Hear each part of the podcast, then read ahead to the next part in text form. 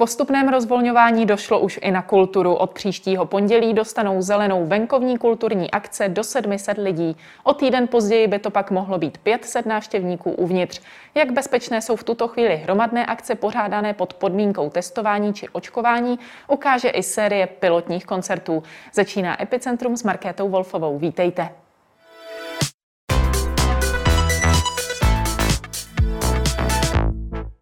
Ve studiu vítám prezidentku Českého střediska Mezinárodního divadelního institutu a ředitelku festivalu Tanec Praha Ivonu Krojcmanovou. Dobrý den. Dobrý den.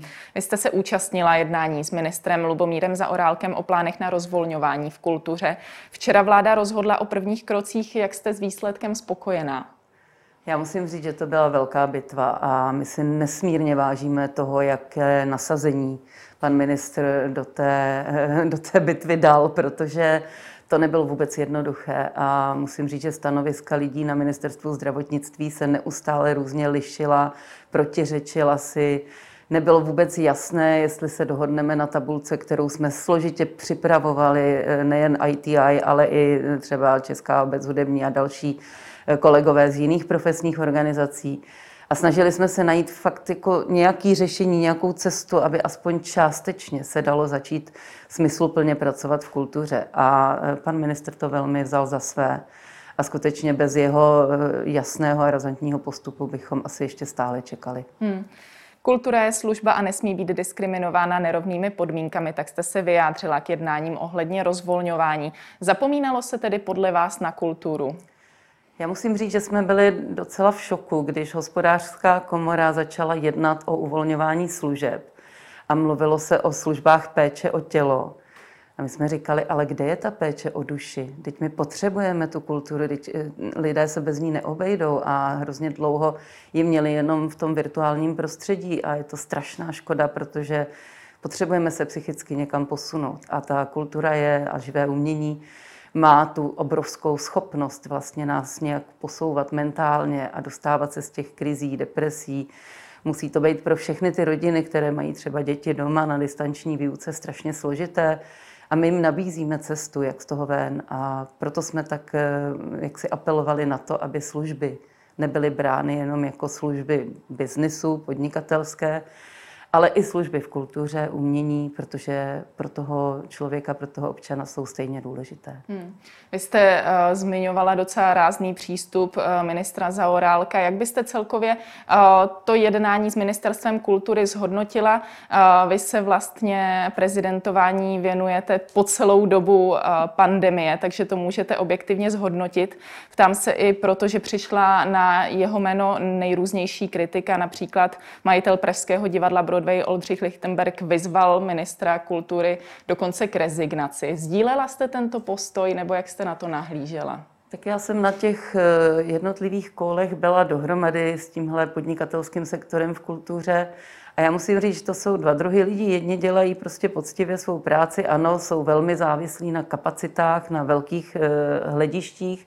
Stejně tak velké hudební festivaly, eh, Colors of Ostrava, bohužel, Zlatuše musela už po druhé zrušit, ale na druhou stranu eh, mně se nelíbila ta nekultivovanost, s kterou někteří představitelé toho eh, muzikálového sektoru eh, hovořili a s jakou útočili na šéfa kabinetu ministra a na další lidi, protože si nemyslím, že nějakým hulváctvím dosáhnete svého. A já hm, jsem zastánce kultivované diskuse a vyslechnu si všechny argumenty a snažím se pochopit i ty kolegy, kteří pracují na jiné bázi a samozřejmě, že tam byli i zástupci MPO, tedy Ministerstva průmyslu a obchodu, kteří právě kompenzují těmto velkým eh, firmám docela hojně a vydatně a eh, dávají jim až 80 ušlých zisků. Takže já si myslím, že eh, je potřeba se na to dívat opravdu velice citlivě a mít dobré argumenty a hlavně vybavit toho ministra dobrými argumenty. To byla naše úloha a dát mu ty podklady takový, aby to bylo relevantní, aby to bylo v praxi použitelné. A nikdy neuspokojíte všechny, to je hmm. jasný. Argumenty ze strany ministra vy jste většinou tedy chápala?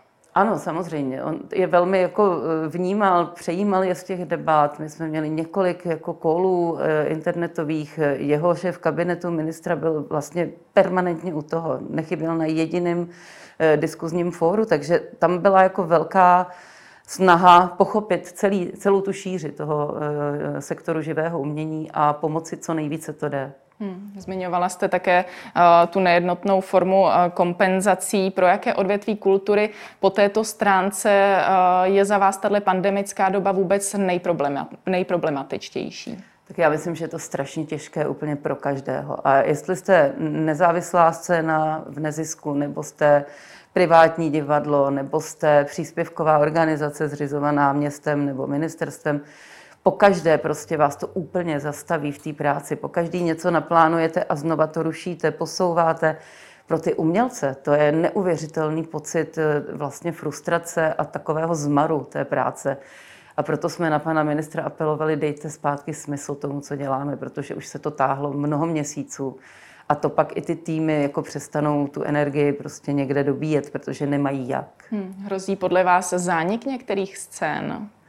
Já nemám úplně konkrétní signály, že by něco zanikalo, protože opravdu ty kompenzace, jak ze strany Ministerstva kultury, tak ze strany MPO, eh, byly nastaveny a dále o nich jednáme. A já věřím, že i tam, kde nám eh, ta nákladovost eh, stoupne, protože 50% kapacity a všechno zabezpečení těch pravidel bude hrozně složité, tak věřím tomu, že se pan minister Zaurálek znova dohodne s ministriní financí a ještě k nějakému navýšení dojde i v tom neziskovém sektoru.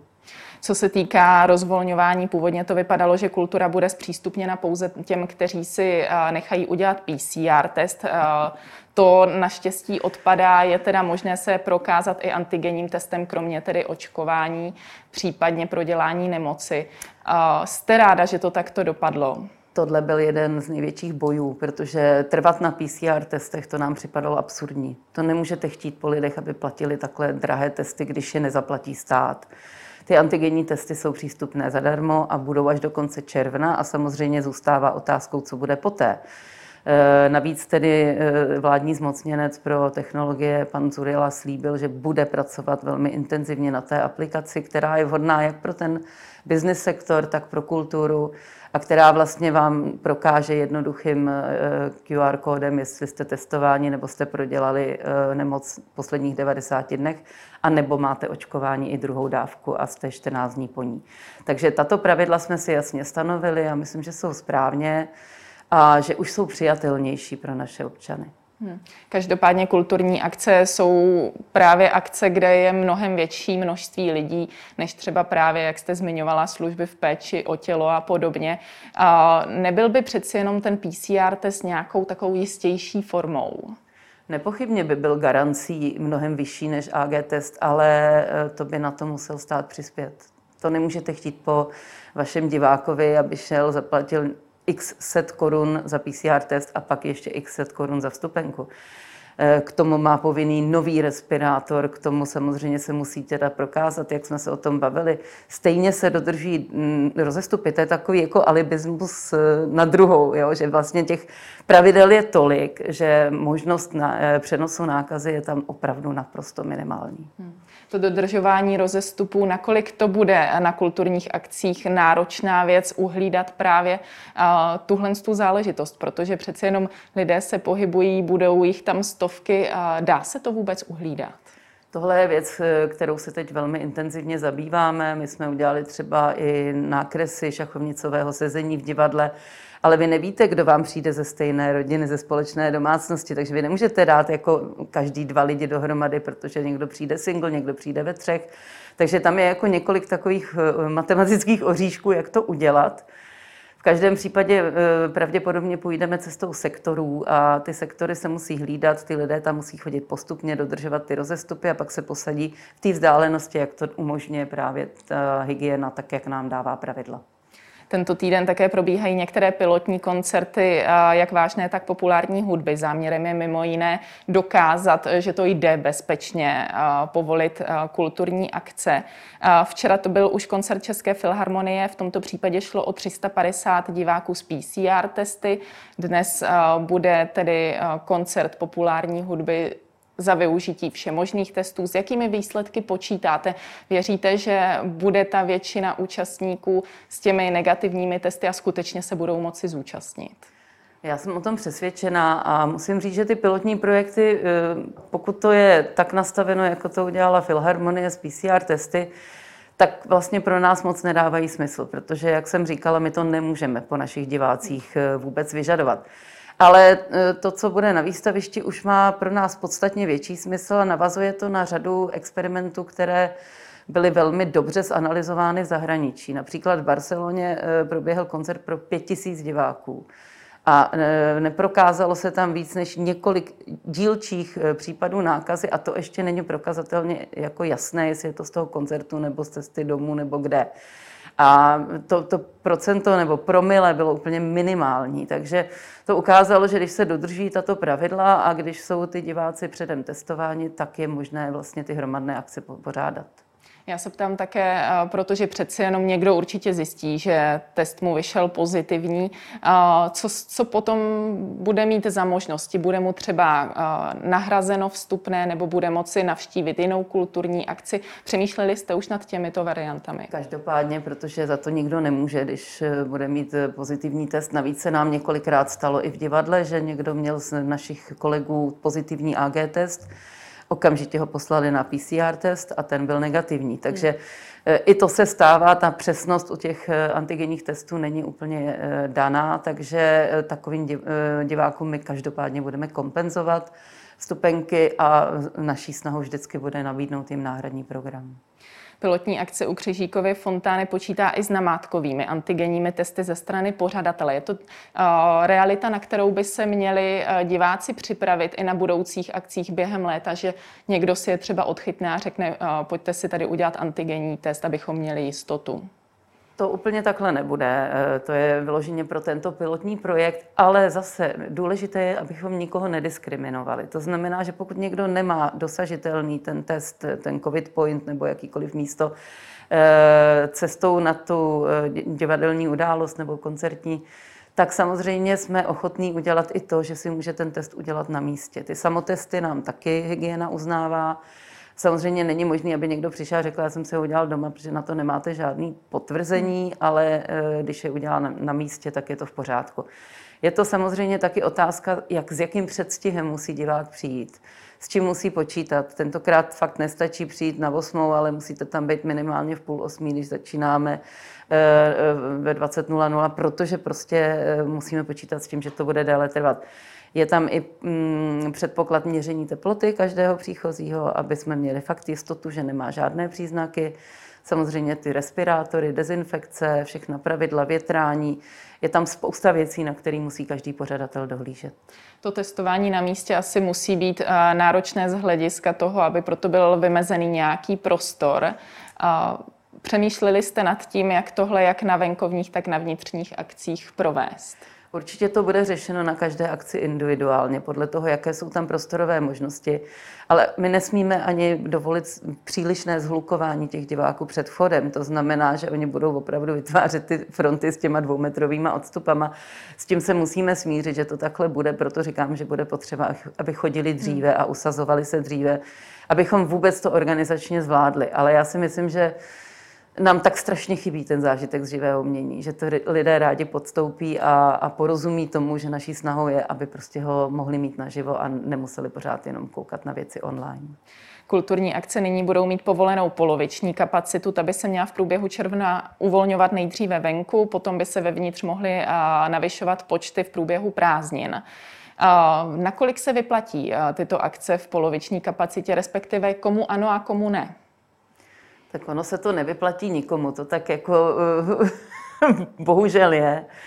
A e, řada těch aktivit je ryze nezisková a naší snahou je díky těm různým dotačním systémům dorovnat to na vyrovnaný rozpočet.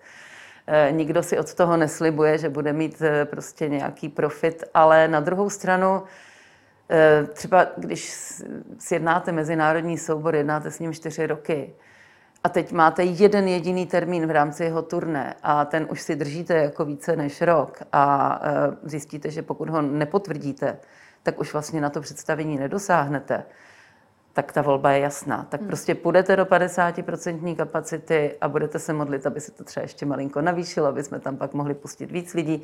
Budete domlouvat třeba pro studenty umělecké školy nějakou otevřenou zkoušku, aby to vidělo co nejvíce lidí. A hold zprostředkujete ten mimořádný zážitek pouze polovině potenciálních diváků, ale pořád to stojí za to. Hmm. Věříte, eh, že nějaký sektor kultury se přece jenom rozhodne, že se to nevyplatí a počká si na to rozvolnění aspoň třeba 75% Určitě ano, určitě ano, většina soukromých divadel, ale zrovna tak eh, ty větší repertoárová divadla Nemyslím, že začnou dřív než příští sezónu, to znamená od září. Maximálně se budou pokoušet hrát na letních scénách, to je teď takový trend, jako co nejvíc věcí dostat ven protože tam ty kapacity jsou možné vyšší. A jak jsem zmiňovala, některé ty velké hudební festivaly, které jsou zvyklé na 10 tisíc diváků a víc eh, najednou, tak samozřejmě neproběhnou. Ty budou až za rok. Hmm. Dá se očekávat nějaké případně zdražení, navýšení stupného právě proto, že eh, ty kapacity jsou mnohem nižší. Mají se lidé připravit na to, že si přece jenom připlatí? Eh, myslím si, že ten soukromý sektor takhle asi začne uvažovat. U nás je to tak, že se snažíme vyčíslit ty více náklady, které nám tím vznikají a žádat právě to navýšení dotací eh, během léta.